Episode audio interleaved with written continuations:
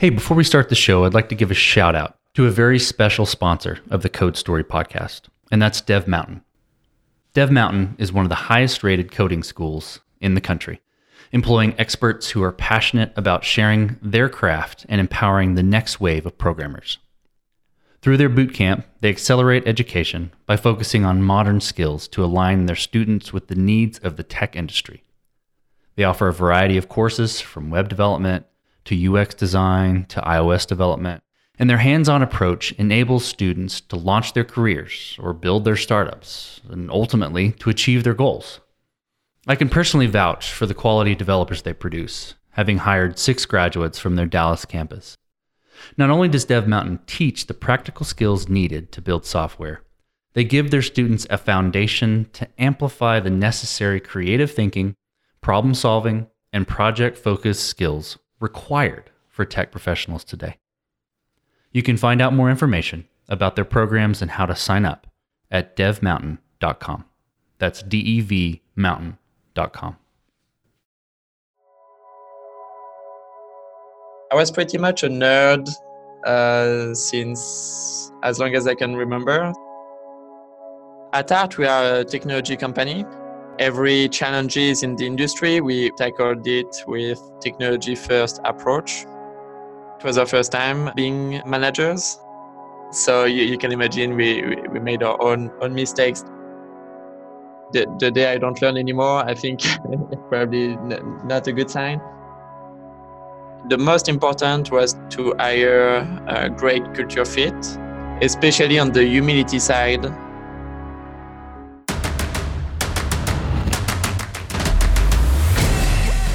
This is Code Story, a podcast bringing you interviews with tech visionaries who share in the critical moments of what it takes to change an industry and build and lead a team that has your back. I'm your host, Noah Labhart, and today how Jonathan Perichon was introduced to the pains of background checks and decided to make it better with an API. All this and more on Code Story. Through a chance internship in LA, Jonathan Perichon made his way from France to the United States. In doing so, he fell in love with the culture and opportunity of Silicon Valley. After working for a startup requiring background checks for its users, he saw firsthand how antiquated and slow the process can be.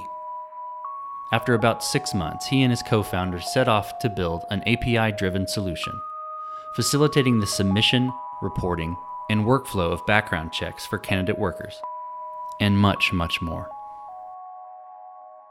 I would love to learn more about you, Jonathan. Tell me how you got started and founded Checkr. So, uh, as you can hear it from my accent, I'm, I'm, I'm from France. I, I, grew up in a in a small town in the countryside uh, called Vichy. You know, I, I did my studies there. I was pretty much a nerd uh, since as long as I can remember. So uh, it was a no-brainer to study computer science uh, back home, and then moved to to LA for kind of an experiment, an internship. Uh, loved the life there, and and that, that's how I, I kind of uh, uh, migrated to the US. So it, has been about six, seven years now. Yeah, so with my co-founder Daniel, a good friend as well, we used to work at an on-demand delivery company called uh, Deliv in the Bay Area, and you know we were recruiting hundreds of delivery drivers every week. Uh, we are doing background checks uh, on them. So that was really our first exposure to the background check industry. We, we are both coming from France. Uh, in France, actually, there's no background checks, so we, we didn't even know it was a word. So uh, we, we had to learn a lot. And what, what we've noticed back then at Deliv is the, the kind of current solutions were really uh, archaic. There was no good technology, there was no good APIs. It was very kind of older generation products. Uh, so, so that's kind of what start, started to spark our interest, especially on the API side. We we love simple, well-designed APIs as as big nerds. and so uh, seeing you know hundreds of pages page of soap api on a word document uh, from from the industry was was really shocking. And it was really the, the thing that pushed us to to look into this industry is daniel a uh, a tech background guy as well or is he more on the the product side? Yeah he, he's uh, he has a tech background as well. I think he studied um, electrical engineering but uh, yeah, we, we, we are both software engineers uh, at a at a couple companies, couple startups, and uh, yeah, we, we, we built the initial product uh, together. When you were working at Deliv, what tell me a little bit about Deliv? So it's on-demand delivery. What was being delivered? Yeah, so it was really um, uh, this concept of delivering anything from the mall to your home uh, so let's say you go shopping in the afternoon, you get a bunch of boxes, a bunch of bags, but you don't have a car. So it was a service to allow um, people to go shopping in, in, in person and uh, receive their package delivered at home the, the same day. It was same day delivery. You know, uh, back then it was a pretty small startup. Uh, I think they are doing really well as far as I can tell on, on, on the news. They're still doing well. So you're at Deliv, you see firsthand the gaps in the background check industry. You and Daniel put your heads together and decide to take it on. Tell me about the MVP. You know, how did it how long did it take to build? What tools did you start out using? Things like that. The MVP was uh, it, it, it makes me laugh because for MVP, our goal was really to go as fast as we could and you, you have to really f- fake it uh, with the MVP. So uh, I remember, for, for example, the, the, the, first really MVP, we, we built kind of the, the UI, the front end, the API, but then behind the scene, we were manually requesting uh, background checks uh, using like a different background check company. We, we were hiding all the, the operations. It looked uh, automated, but uh, behind the scene, it was not. What did you put in front of the end users in the end users face then? Was it like just a, a website with a form or was it something a little more complicated than that? So initially we built an API uh, because that was what we wanted to, to do. Turns out our, our first customers did, didn't want an API yet. And so we, we built a form, simple form so that this person who was leading operations team could enter um, consumer information and uh, starting to invite uh, consumers to fill, uh, fill in their, their uh, information as well. So it, it was really a form. There is a lot of kind of legal jargon and, and consents and disclosures. So that was a bit difficult, you know, to actually get in place because we are only two. We don't have a legal team uh, so we, we, we, had to to dig a bit there. So you you have this MVP, you you've built it, and it's you know basically a front for for a manual process behind it. Where did you take it from there, and what sort of decisions did you have to make after that? For for, for us at Checkr, we we got lucky that uh, in, in terms of timing, I believe we, we are we are really lucky because of the on-demand economy boom. And so when we started in 2014, more and more on-demand economy were uh, growing and scaling or, or just being created uh, at that time. And so there was a big need for background checks for those companies that were scaling and hiring contractors. And so pretty early on, actually, we, we had lot of lot of interest from from these companies, uh, and so we we had to work really hard. Like we the, the good thing is we knew what to build uh, because we had a lot of customer requests. Uh, so that, that led to you know having good insight on what we needed to build. The scary part is there was a lot, and so there was a lot of demand, uh, a lot of different type of customers and partners uh, in the on-demand space. Um, but overall, uh, I see it. I see this as a as a good problem to have. You know, getting customers really early on really pushed us to to build the right product and get to scale pretty quickly. What named technologies are you using? Are you using like a Ruby on Rails? Are you using .NET Stack? Or are you using Node? What tech are you using? We use Ruby mostly uh, for as a language. We discussed we, we didn't want to use Rails uh, at the time because Rails was coming with uh, kind of all the, the UI dependencies as well. So it was backend and, and UI. And we really wanted to decouple the, the UI from the backend. So we, we ended up using Sinatra, which is a similar framework. You, you have to do a, a bit more manual setup, but at the end of the day, it, it, it's pretty similar. For the front end, we started with Angular. We are moving moving to React these days. Uh, and w- one thing that you know, as engineers, when we started, we wanted to do microservices from the get-go. Turns out it's difficult as you want to go really fast and I think we, we got some in place. We had a vision, uh, but you know, some some of the services we, we wanted to build back then um, still haven't been built yet. So, and, and we are thinking about it. So, the the customers or the clients that came on and used Checkr, what's the split between you know sort of pure API usage versus kind of one off requests? Is it primarily API versus the other? I would say we have three main use cases. We, we have large customers, and you know those companies often do uh, API integration uh, because they want to to build more custom flows. They want to have the uh, integration from their mobile app or from their website. Uh, so like this, for example, applicants don't have to enter their information twice so, so, so we see a lot of API usage there, like for, for companies that have the, the bigger scale. Then you have smaller companies. We, we, we have actually a long tail of, of smaller uh, businesses and, and mid market. And for those companies, typically they, uh, they don't have an engineering team dedicated on background checks.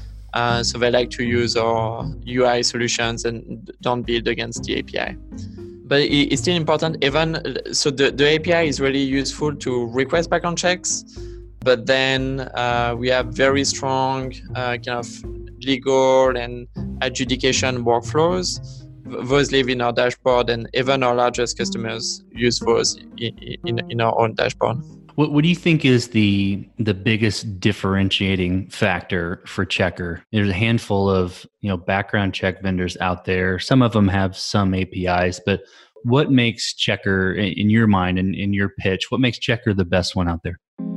I mean, at Art, we are a technology company. Every challenges in the industry, we, we tackled it with technology first approach, which I think is the, the approach that makes us really appealing for example, our, most of our competition really look at every single criminal record uh, that comes in and being reported to classify and you know they have offshore teams to, to, to look at them which had delays you, you can have error mistakes where for us we use best in class ml uh, to classify charges and, and move forward faster like in almost instantly with, with the results that's one use cases. Uh, I think overall, we, we, because we're a technology company, we uh, we focus on accuracy uh, of, of, the data. We focus on time and automation, so that turnaround times go go go down, and things are more automated. And I, I think that's kind of the the, the broader uh, approach. How did you go about building your team? So start out you and Daniel and then you know you grew you had success i'm sure you got to a point where you're like oh my gosh we need people to help us how did you choose the right people to come and join you uh, i'm laughing because it, so with daniel it was our first time uh, being uh, managers uh, so you, you, can imagine we, we made our own own mistakes there. Overall when we when we started to like hire people i think we are pretty good at you know uh, designing interviews. The the most important was to to hire a great culture fit especially on the humility side. Uh, you know we we had a small team uh, you want really humble people uh, that have great uh, at least that was our view on it um, Uh, so humility was important and, and was important uh, so that we work well as, as a small team. And so um, initially, so, so that was our, our kind of criteria. So no A star star all. Uh, even if you're the, the, the, best engineer, best in class, if, if you're not on board and, and not nice, you, you wouldn't be uh, joining the team. No, you have to think at scale. You know, like initially we were interviewing everyone, so that was easier. And then you have to kind of put in place uh, frameworks so that team that hire people have the same uh, approach. And I think scaling the culture is the definitely the, the most uh, the most difficult yet the most impactful for for the company. And I think we've done fairly well. That's interesting. So uh, you you mentioned scaling the culture being a challenge and really important. You know, there's two things obviously in a tech startup, scaling the technology and scaling the culture. So I, I, would ask, how did you go about both of those things? Starting with the culture, since you just mentioned that, but then also, how did you build the technology to scale?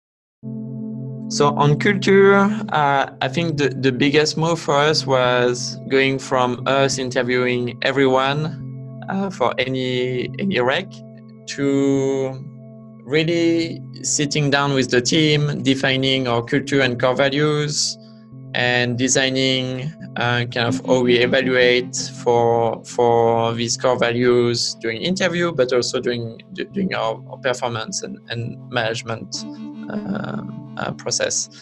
And so I think compared to a lot of companies, we we, we, we learn from mistakes that other companies uh, have done. One of the recurrent mistakes is not setting, defining your, your culture uh, early enough. And I think that, that's something we've done pretty early on, like defining what's our, what are our core values and really implementing evaluation of those during our interview interview process. Uh, so, so that was the one of the most impactful thing that, that we've done for the company to, to, to scale the, the culture. On the technology side, it, it, it's hard to get a, a one line answer on this one. Um, one of the biggest challenge for, for us uh, at Checkr is kind of the, the domain complexity. Uh, so the, the, the, background check, you know, fr- from an end user perspective, it should be simple. It should be input, and I get an output, which is a, a report. But behind the scene, we have to hide a lot of complex requirements, a lot of complex workflows, a uh, lot of domain logic, you know, and sometimes it's different at the for a specific city, for a specific county, for a specific type of customer. And so I would say for us, the biggest challenge is really to make all this complexity as simple as we can which is not always easy. Uh, and so, for example, we have to be super thoughtful about what do we want to be able to customize uh, versus not customized. And, and how do we design our, our software and workflows so that uh, we anticipate future requirements, future uh, workflows. Uh, I would say that's that's definitely one of the the biggest challenge for us. I think in terms of, of pure scale. So you know, we, uh, what I like to say to to to engineers, you know, we, we don't have petascale like some of the largest tech companies in, in, in the Bay Area, but we have enough scale to be you know to, to be present and we have to be thoughtful about it for everything we do. You know we, we do millions of background checks every month. We have uh, hundreds of millions of criminal records. We, we, we have to design around it but i think the most challenging is really how do we scale and simplify the, the business logic and, and the, the domain. Tell me about some of the mistakes you made along the way you know how'd you react to them what'd you learn we've done a fair amount of mistakes. I think if you don't make mistakes, that means uh, you don't go fast enough. At the end of the day, you, are a man, so you're still gonna make mistakes anyway. We made some early early mistakes. Some early mistakes where a we chose we, we chose to use uh, MongoDB as main uh, data store for for all our data models. We quickly quickly found out that uh, it was not working well. Like the our, our use, usage of MongoDB was not the right fit for all. It, it, was great for some use cases, but for for some more relational use cases, it was really not working and not scaling. Uh, so we, we had to quickly migrate some of the things over uh, on the MySQL side. That was like a first like design uh, mistake, I would say. Then I, I can think of like mistake we've done in terms of prioritization, and those are painful because you know we, as you scale the team, you're I mean, we, we, are we are still understaffed, but we, we are even more understaffed back then, and so prioritization mistakes really bites you on on how fast you can go. Uh, and so, for example, us building the the full API first and not building the the the UI was was kind of eye opening because uh, we, we built what we wanted to build and not what the customer wanted. Uh, and so uh, I think we, we learned that. Uh, I mean, it, the, the good thing is early mistakes, uh, most of the time you can fix uh, pretty quickly. Um, but then the more the product grows, the more the team grows, the the, the harder uh, it gets, uh, I think. But I think now we, we are pretty customer centric and uh, we spend a lot of time with customers. So uh, I don't think a mistake like this can, can, can happen again.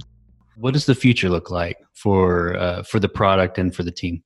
For, for the team, I mean, the overall our, our business is going really well we, we have tremendous growth. We have a lot of interested custom, potential customers. We have a lot of customers coming on board. Our existing customers are growing. Uh, so o- overall, there's a lot of business uh, traction. And so our, our current focus is really to to scale our initial insight that we apply to most on-demand companies to the mainstream industry of uh, enterprise in the US. So really going enterprise uh, is our focus, which means for our product we have we have some kind of stopgap capabilities that we we we are building. Uh, so you know, like hey, at scale you need to build SSO, and there's not much to do about it. And so w- one big focus is really uh, being product ready for for the enterprise. And on on the flip side of that is keep innovating in the industry as, as a tech company, that's that's how we make the most difference. And we want to make sure to make progress on both innovation and, and product capabilities for go-to-market strategy. To do that, we are scaling the team. Uh, we, we, are doubling every every year pretty much. You know, we, we're opening up a, a, an office in Denver this year. Uh, so I'm, I'm, personally excited uh, about this one. Yeah, I mean, on, on, on my end, I, I, I don't write code anymore and so it's really about uh, helping to scale the team and and a lot of recruiting so that we can achieve our mission. You said your hands are out of the code now. Um, you're doing more leadership now. What, what's next for you personally? Yeah so I'm, i mean uh, at checkr my i think it, it will resonate with a, a lot of technical founders. As technical founder your your role really changes as the the company grows and so you, you go from uh, uh, at least i went from you know uh, writing um, every single product features to to do half of the features and building the team you know becoming a first time manager to topping building features uh, all together and and starting to manage managers then to manage directors. And so it, um, I had to scale with, with the organization. Uh, and uh, that's really rewarding personally because um, I mean, uh, I learn a ton every day, which is, uh, I think, key for me. Like the, the day I don't learn anymore, I think it's probably n- not a good sign. I, I cannot switch personally between uh, leadership and management and technical leadership I think, uh, I mean, personally, I really uh, enjoy technical aspects uh, of things. So I like to be involved in architecture and and kind of designing a system for for the long run. And so, uh, like in the past five years, I've been back and forth in you know full-time managers and doing 10 interviews a day to uh, more hands-on and more uh, architect type uh, function. I mean, at the end of the day, I, I, I like doing both. Uh, I think it's it's good for me to go a bit back and forth and, and really help the, the, the company and the organization where uh, I can be impactful. I can, I can do anything as long as I can be impactful, uh, I will be happy. If you could go back to the beginning when you started, what would you do differently? Or what sort of uh, different avenue would you consider taking? As a company, we because we have done fairly well. I don't know if there's a big thing that you know I, I go back in time, and if anything, and it's more as us with, uh, with Daniel as, as being founder of the company. I think finding the role that are really required and really important to get right early on and find the right people for those roles. I think we're a bit slow on this front. And so for for example, we it took us a while to, to hire our first product manager and I think it took us a bit too long, which which kind of made the product evolution slow down during this period of, of search. And so I think as founders, you, really have to be super mindful about when when the company is ready to scale, like uh, uh, when can you hire to to re- replace something that you're doing as a as a founder.